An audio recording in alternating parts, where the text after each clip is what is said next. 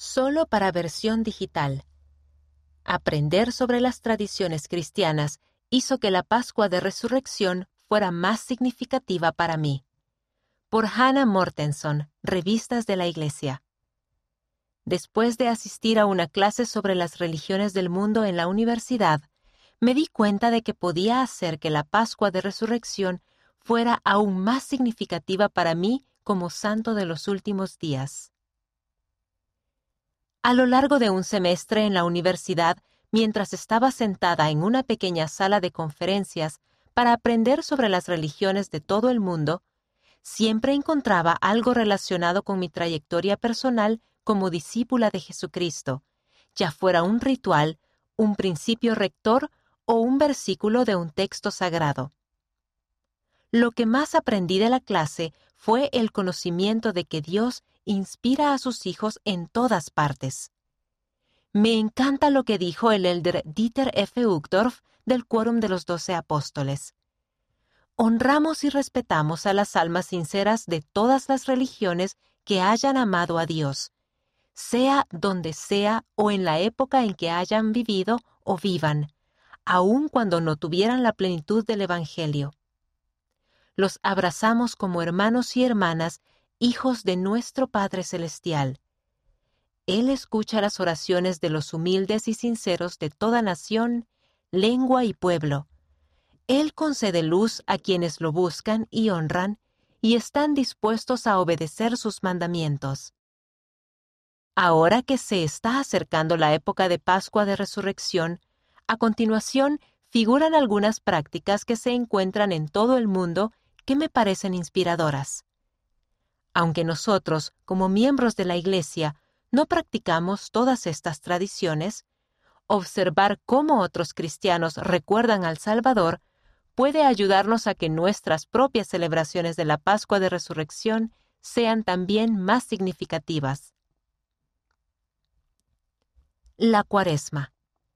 La cuaresma es una tradición que celebran algunos cristianos de todo el mundo. Es un periodo de humildad y crecimiento espiritual que comienza seis semanas antes de la Pascua de Resurrección y en el que los creyentes se preparan para la festividad a través del sacrificio personal. Esto abarca los días especiales de ayuno y dar limosna.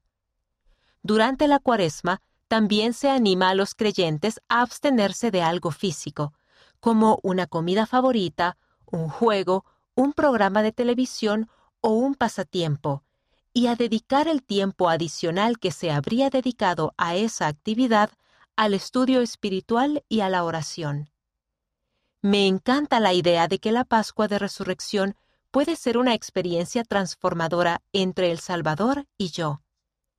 Como santos de los últimos días, no practicamos la cuaresma, pero aprender sobre ella me ha hecho querer dedicar más de mi tiempo a recordar y a prepararme espiritualmente para la Pascua de Resurrección, ya sea a través del ayuno, estudiando más sobre la vida del Salvador en las Escrituras, o incluso haciendo la obra de historia familiar o la indexación para ayudarme a recordar cuánto significa el sacrificio del Salvador para mí y para todos mis antepasados. Los huevos de Pascua. Crecí en un hogar donde teñir los huevos cocidos era una tradición muy apreciada. En algunos países europeos, como Ucrania y Lituania, el proceso es bastante complejo. En lugar de simplemente teñir los huevos cocidos, vacían los huevos, los decoran con bellos diseños de cera y luego los pintan. El producto final es un huevo vacío que simboliza tanto la tumba vacía como la hermosa esperanza que trae la resurrección. Es muy fácil olvidar el poderoso significado que hay detrás de las muchas tradiciones que tenemos, pero es importante tomarse un momento para reflexionar sobre lo que significan y cómo nos ayudan. La próxima vez que tiña unos huevos, quiero dedicar más tiempo a crear minuciosamente una hermosa representación de mis pensamientos. La Cena del Señor. Muchos cristianos participan de la Cena del Señor o la Santa Cena.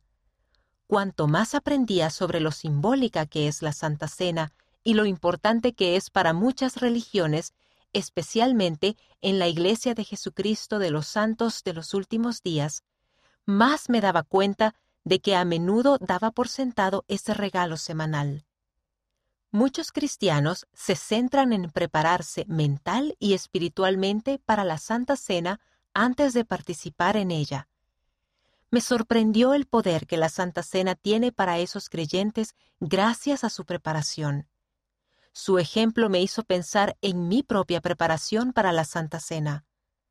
Ahora he pensado en muchas maneras en que puedo prepararme espiritualmente para la Santa Cena cada semana y hacer que la ordenanza sea significativa en mi vida mientras me centro en lo que realmente simboliza. Aprender de los demás. En todo el mundo, las personas lo celebran de maneras diferentes pero profundas.